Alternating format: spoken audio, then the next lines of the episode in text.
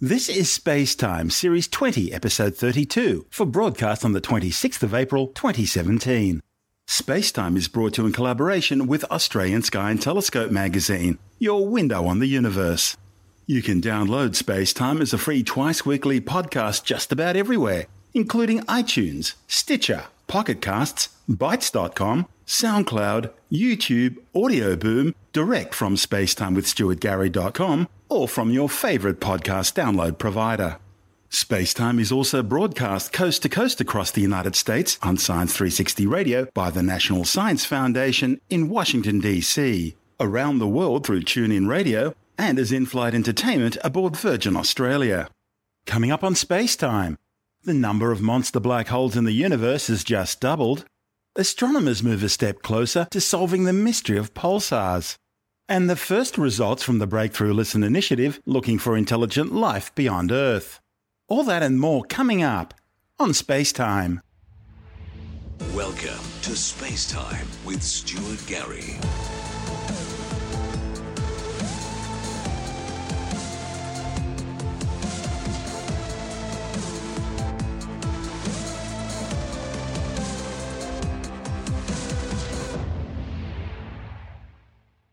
The number of monster black holes thought to exist across the universe has just doubled. The findings are based on the discovery of two supermassive black holes in the ultra-compact dwarf remnants of a pair of shredded galaxies. The study, reported in the Astrophysical Journal, supports the idea that ultra-compact dwarf galaxies are in reality the leftover remains of much larger galaxies that have been cannibalized by other galaxies. Black holes are among the strangest objects in the universe, incredible gravity wells that suck in and destroy anything that gets too close.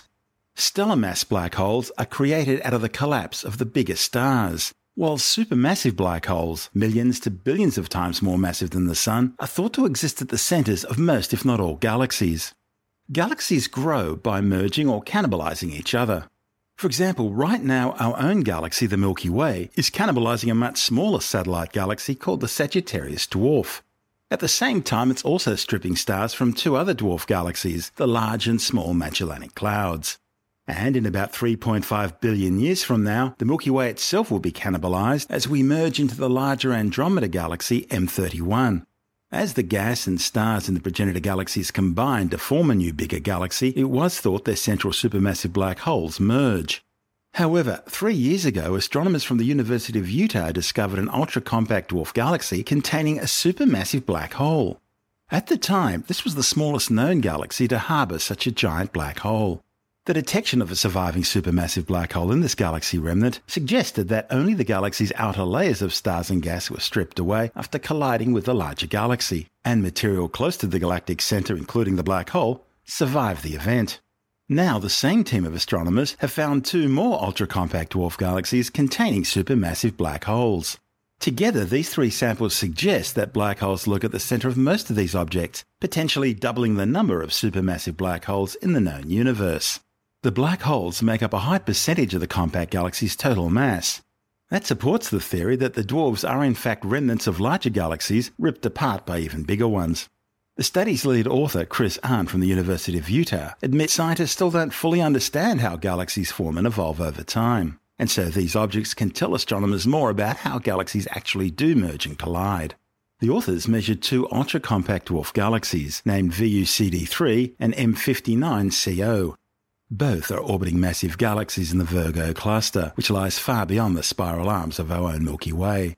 The authors detected a supermassive black hole in each galaxy. V U C D three's black hole has a mass of about four point four million times that of our Sun, making up about thirteen percent of the galaxy's total mass.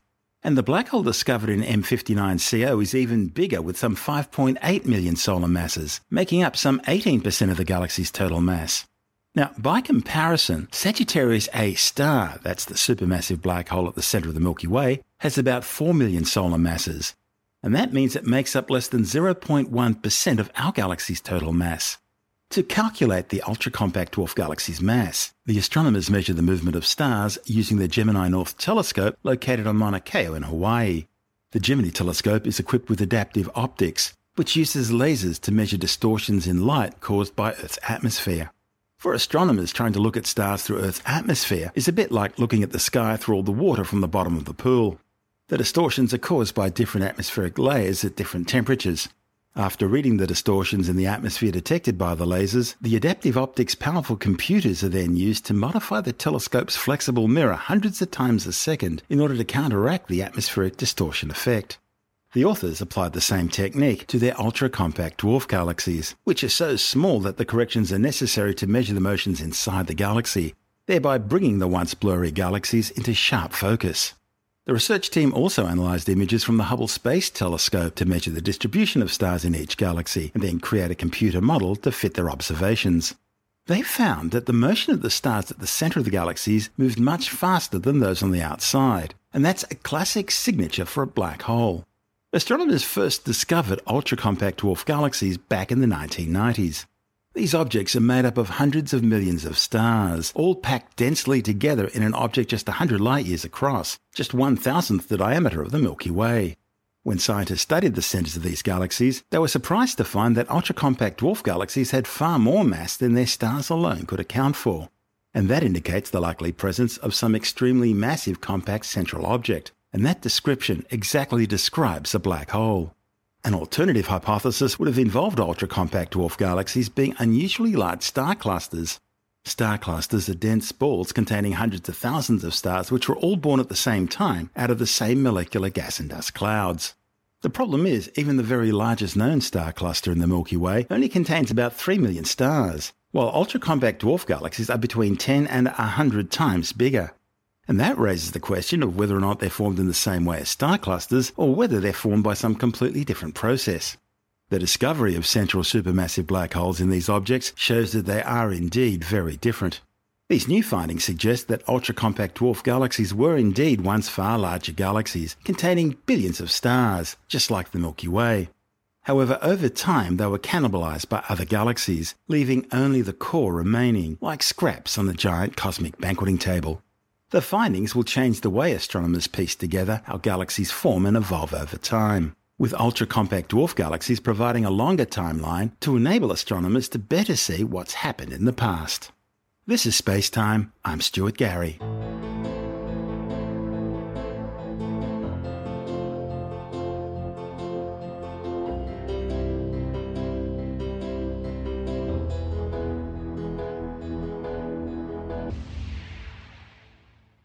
Astronomers are a step closer to uncovering the mystery of how rapidly spinning neutron stars called pulsars generate their powerful energy beams.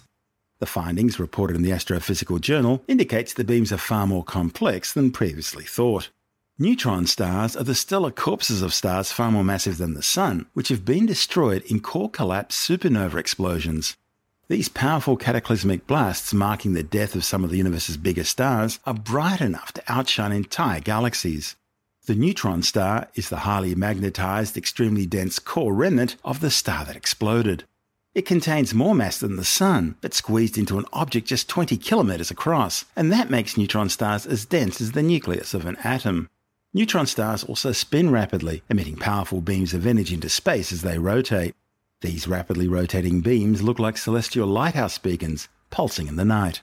If Earth just happens to lie along the line of sight of one of these beams, radio telescopes can detect the neutron star as a pulsing source known as a pulsar.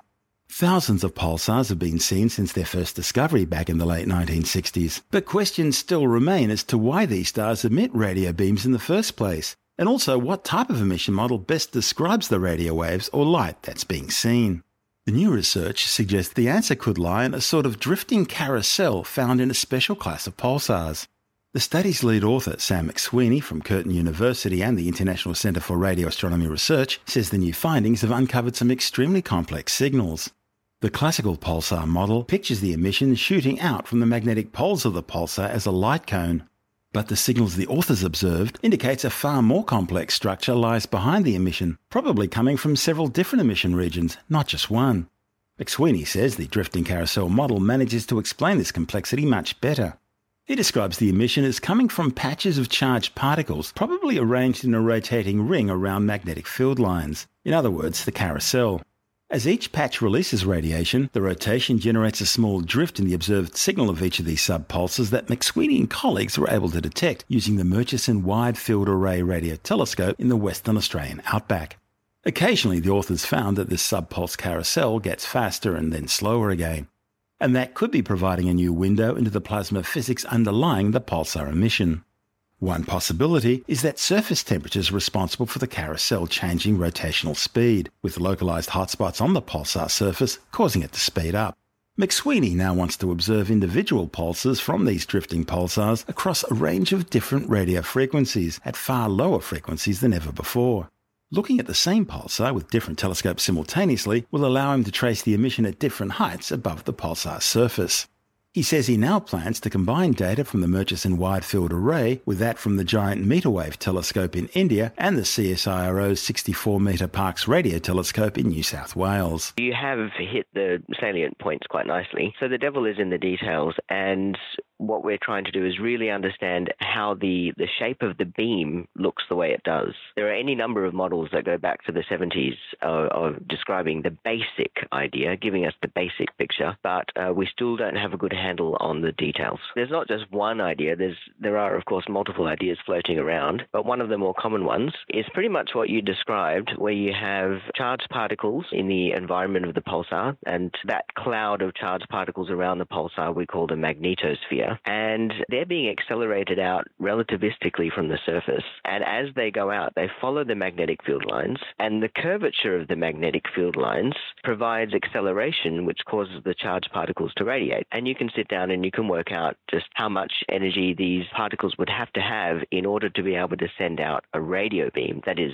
a beam in the radio part of the spectrum. So, so far so good. We have that basic idea. But the trouble is that the beam structure, obviously, when you look at some of the pulsar signals, it must have a lot more detailed structure than just a solid cone of light coming out towards you. So one of the early ideas, perhaps going back to, well, even going back to the seventies really, is that the structure of the cone is not a solid cone, if you can imagine a solid cone of light coming kind of uniform across the cross-section of that cone. It's not like that. It was evident pretty early on that you would have to have, for example, you might have a hollow cone structure. So in that case, you've got light kind of coming along the surface of a cone towards you, and the middle would be devoid of radiation. But because the pulsar is spinning, what you see is just a cross-section of that cross-section, so to speak. So you'd only kind of cut into the cone at an early part of the pulsar spin, and then you cut out of the cone later on. So this kind of tallies up nicely with what we see in many pulsar signals, which is a double-peaked structure to their, what we call a pulse profile. But even that can't explain everything, because some pulsars don't just have two peaks. Many have one, uh, many have two, but some have more. So there's like three, five, even up to thirteen different peaks in their profile. When you look at the light curve of a pulsar, you can picture the two peaks depending on the angle you're looking at it from. But uh, when you start to talk about multiple peaks, thirteen, wow, that's uh, yeah. that's head-scratching. Yeah, so you have any number of ideas trying to explain that.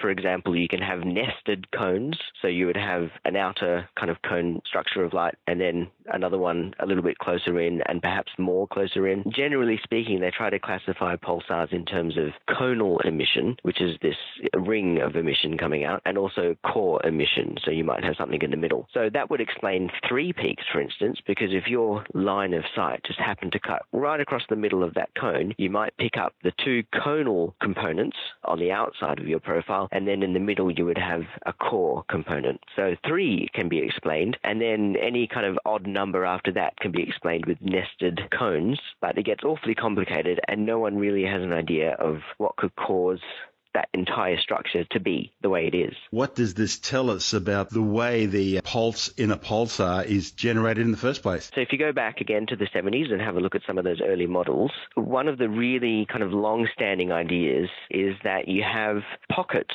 of charged particles which kind of are accelerated suddenly and all at once. And these pockets of charged particles kind of are localized in a particular place or near the pulsar's surface. And the idea is that these pockets, which are all the time generating relativistic particles, are moving around the magnetic axis as they go. And the idea of what could generate a ring of such particles would be that you have multiple discrete pockets And those particles are being influenced by what we call E cross B drift. So E stands for electric field and B stands for magnetic field. And the combination of the electric and the magnetic fields provides a torque that carries that pocket of charged particles around the magnetic axis. So they have a kind of a natural twist, circular motion, yeah, as uh, around that axis. And so that would kind of give you a conal structure. So that's one idea. But one of the troubles with that idea is that it predicts two things. First of all, that the cone has to be exactly circular. And second of all,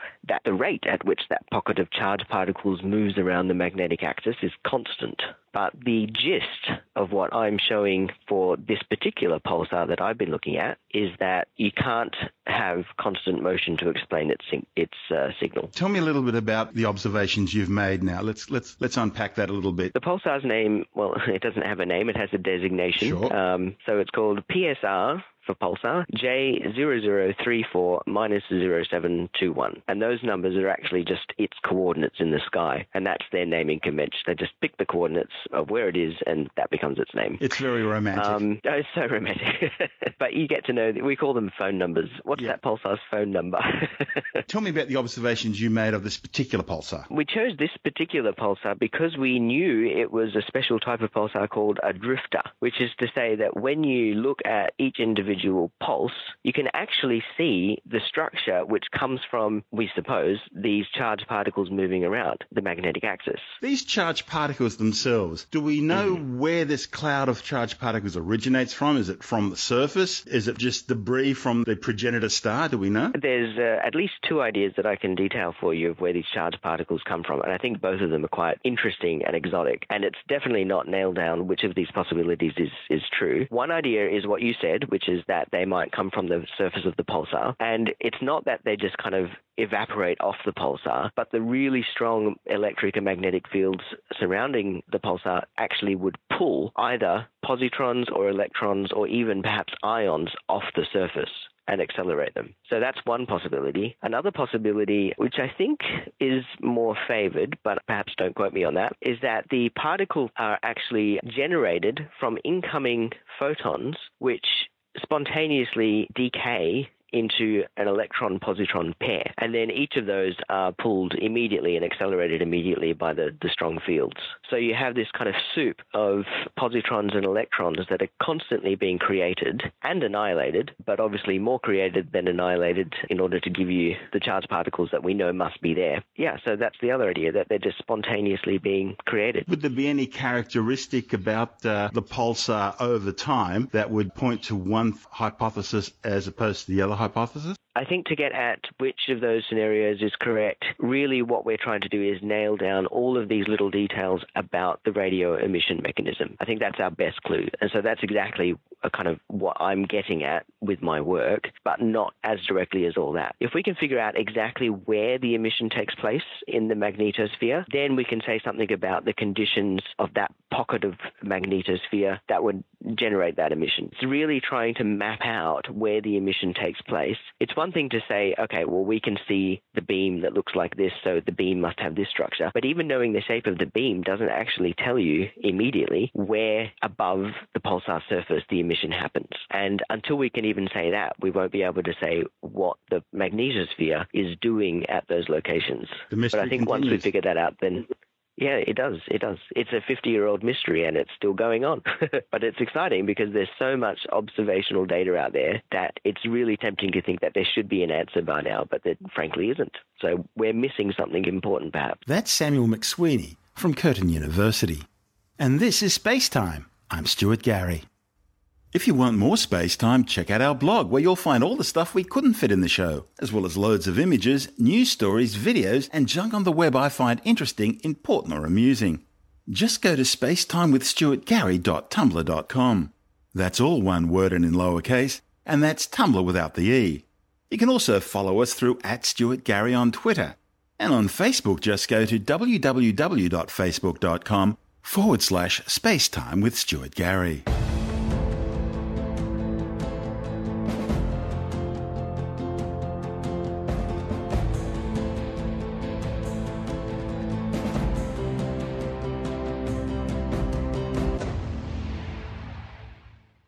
The Breakthrough Listen initiative, which is searching the skies for signs of extraterrestrial intelligence, claims it's found eleven events regarded as being sufficiently significant to be worthy of further investigation. The findings, reported on the pre-press physics website archive dot org, were part of the petabytes of data collected during the first year of observations using the National Science Foundation's Greenbank Radio Telescope in West Virginia.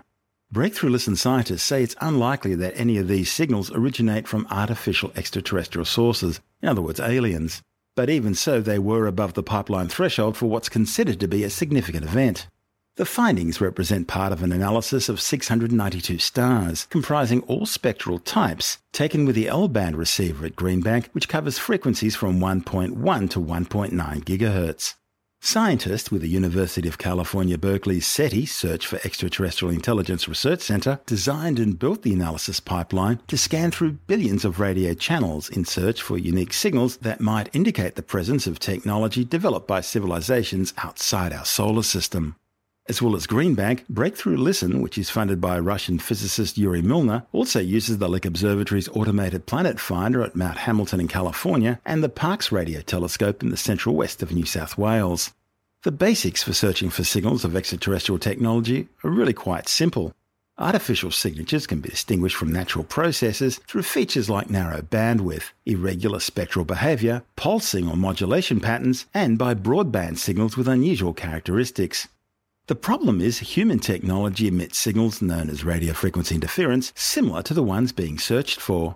This means that algorithms need to be designed to ensure the signals are coming from fixed points in space relative to background stars or other targets being observed, and not from local human sources such as Earth-orbiting satellites, radio stations, or even microwave ovens.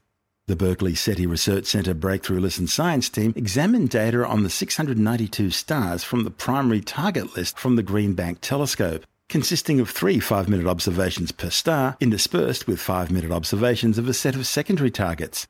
By performing an analysis of threshold frequency channels as well as a Doppler drift search, the pipeline produced millions of hits for the sample as a whole, of which the vast majority are almost certainly radio frequency interference from human technology. However, there were these eleven events which rose above the pipeline threshold for significance. Further detailed observations indicate that it's unlikely that any of these signals originate from artificial extraterrestrial intelligence. In other words, E Ts not phoning home. For each star sample, the team searched through the entire database of events, looking for radio channels where events occurred only at one or a small handful of positions in the sky. While these stars have unique radio fingerprints, this is by no means convincing evidence that they host planets inhabited by extraterrestrial civilizations. However, the search for signals that are localized on the sky and appear unusual in some way provides an excellent way to select promising targets for follow-up observations. I'm Stuart Gary. This is Space Time.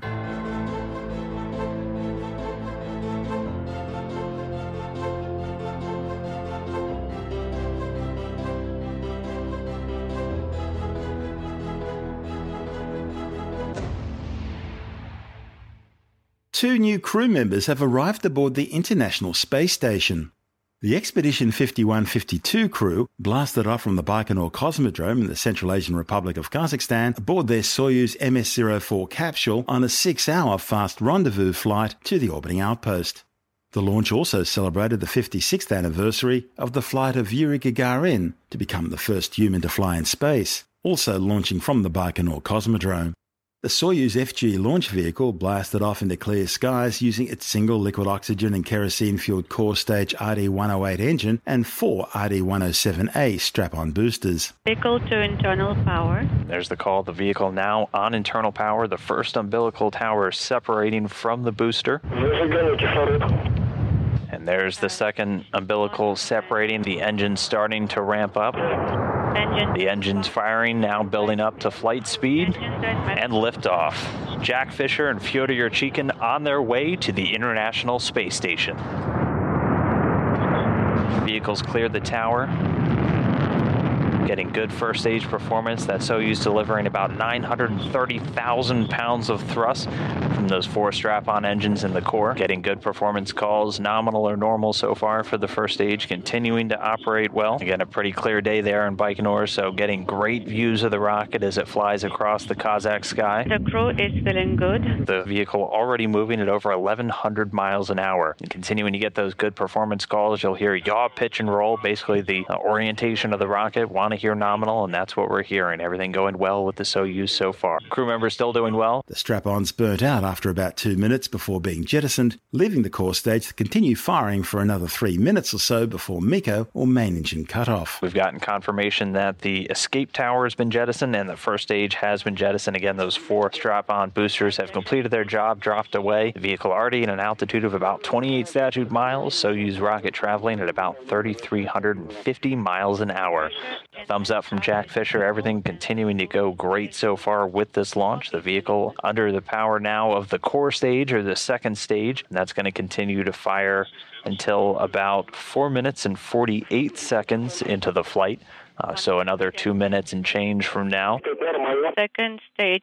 Thrusters are operating nominally. Getting confirmation the launch shroud has been jettisoned, so the Soyuz vehicle now exposed. At this point, the Soyuz already traveling over forty-seven hundred miles per hour. And we have the control launch shroud being jettisoned.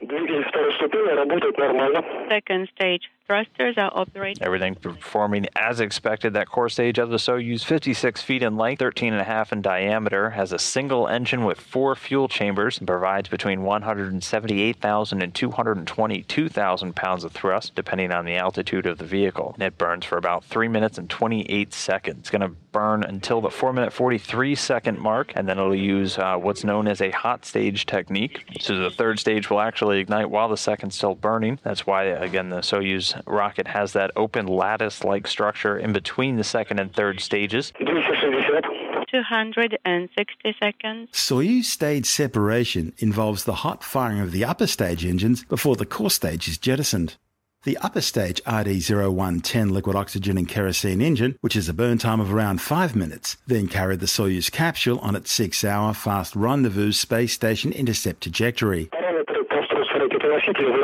Parameters are nominal. Just got confirmation the second stage separated from the Soyuz rocket, the third stage firing. We have separation of the second stage. Yes, we confirm. And confirmation the third stage engine has ignited and now powering the Soyuz into its preliminary orbit. That core booster separates at an altitude of about one hundred five miles. The Soyuz now propelled by the single engine of the Soyuz's third stage, providing about sixty-seven thousand pounds of thrust, and is going to burn for the next four minutes and two seconds. Third stage, thrusters operating nominally. S R pressure is seven hundred eighty-two. The crew is feeling good. Copy. Getting reports the crew feeling good. Everything continuing to go great again. The Soyuz's third stage now powering it. Going to continue to operate until eight minutes and forty-five seconds post liftoff. So another two minutes uh, under the third stage, and then the rocket's job will be done and the spacecraft will be in its preliminary orbit.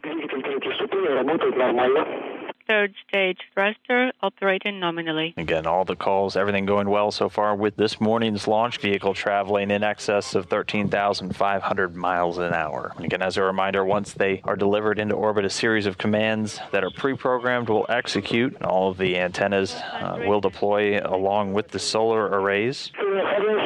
Stabilization nominal. five hundred ten seconds. Everything is nominal. And with the telltale jolt, the third stage has cut off and separated. Upper stage separation left the Soyuz M S zero four capsule in a four hundred two by four hundred twenty-seven kilometer high orbit. Russian mission controlling Korolev instructing the Soyuz to undertake one orbital maneuver during its initial orbit and then three more during its second orbit to line up with the space station. It's the first time the new Soyuz M S series spacecraft have undertaken the four-orbit, six-hour fast rendezvous flight path instead of the conventional twenty-orbit, thirty-hour journey. The delay in initiating fast rendezvous was caused by delays in fitting the correct navigation and communications equipment to Roscosmos' new ground tracking station. The new station, located near the Vostochny Cosmodrome in Russia's Far East, had to be equipped with the right technology to speak with the new updated Soyuz capsule. Interestingly, the capsule used for the Soyuz M S zero four mission was a late swap around after the original spacecraft failed a key thermal control system test. Russian cosmonaut Fyodor Yurchenkin and American astronaut Jack Fisher docked their Soyuz capsule to the space station's Russian Poysk module for what will be a four and a half month tour of duty on station. The Expedition fifty-two pair join Expedition fifty-one commander American Peggy Whitson and flight engineers Oleg Novitsky from Roscosmos and Thomas Pesquet from the European Space Agency. The smaller-than-usual five-person complement, the space station normally has a crew of six, will conduct some two hundred fifty experiments in biology, earth sciences, human research, physical sciences and technology development. Novitsky and Pesquet are remaining on station until early June. The Expedition fifty-two crew of Fisher and Yurchenkin are slated to remain on board the space station until September, along with Whitson, whose stay aboard the orbiting outpost was extended into Expedition fifty-two by an agreement recently signed between NASA and Roscosmos. The move to only fly two rather than the usual three crew members aboard the Soyuz M S zero four follows a decision by Roscosmos to limit the number of Russian crew members aboard the orbiting outpost until the launch of their new Russian science module to the space station. The new Russian Multi-Purpose Laboratory Module, or NALCA, is now expected to launch next year, some eleven years after its original two thousand seven scheduled launch date. When it does arrive on station, the new module will be docked to the Zvezda module's Nadir port, replacing the pair's docking port. But Naku has been plagued with problems, having failed key acceptance tests. These included issues with the propulsion system, replacement of leaky fuel valves causing extensive contamination and resulting in a lengthy cleanup. These delays have caused the module's propulsion system to exceed its installed warranty date, and that's forced Roscosmos to build a new replacement propulsion system for the module. The spare seat aboard the Soyuz M S zero four was filled with additional cargo. During their stay on station, the Expedition fifty-one and fifty-two crew members will conduct new science experiments that arrived shortly after the Soyuz aboard Orbital Cygnus cargo ship. The Cygnus had blasted off two days earlier on an Atlas V rocket from the Cape Canaveral Air Force Base in Florida. As we mentioned the other day, Cygnus is also carrying thirty-eight CubeSats, including many built by university students from around the world, including Australia, as part of the European Union's Q B fifty program. The CubeSats are scheduled to deploy from either the spacecraft or the space station in the coming months, with the Australian ones being launched during May. Fisher and Whitson are also slated to take part in the fifth spacewalk of this year on May the twelfth. The pair's main task will be to replace an avionics box on the starboard truss called the Express Logistics Carrier, a sort of storage platform. This box houses electrical and command and data routing equipment for science experiments and replacement hardware being stored outside the station. The crew are also scheduled to receive one new Russian Progress resupply mission, delivering several tons of food, fuel, supplies and research materials.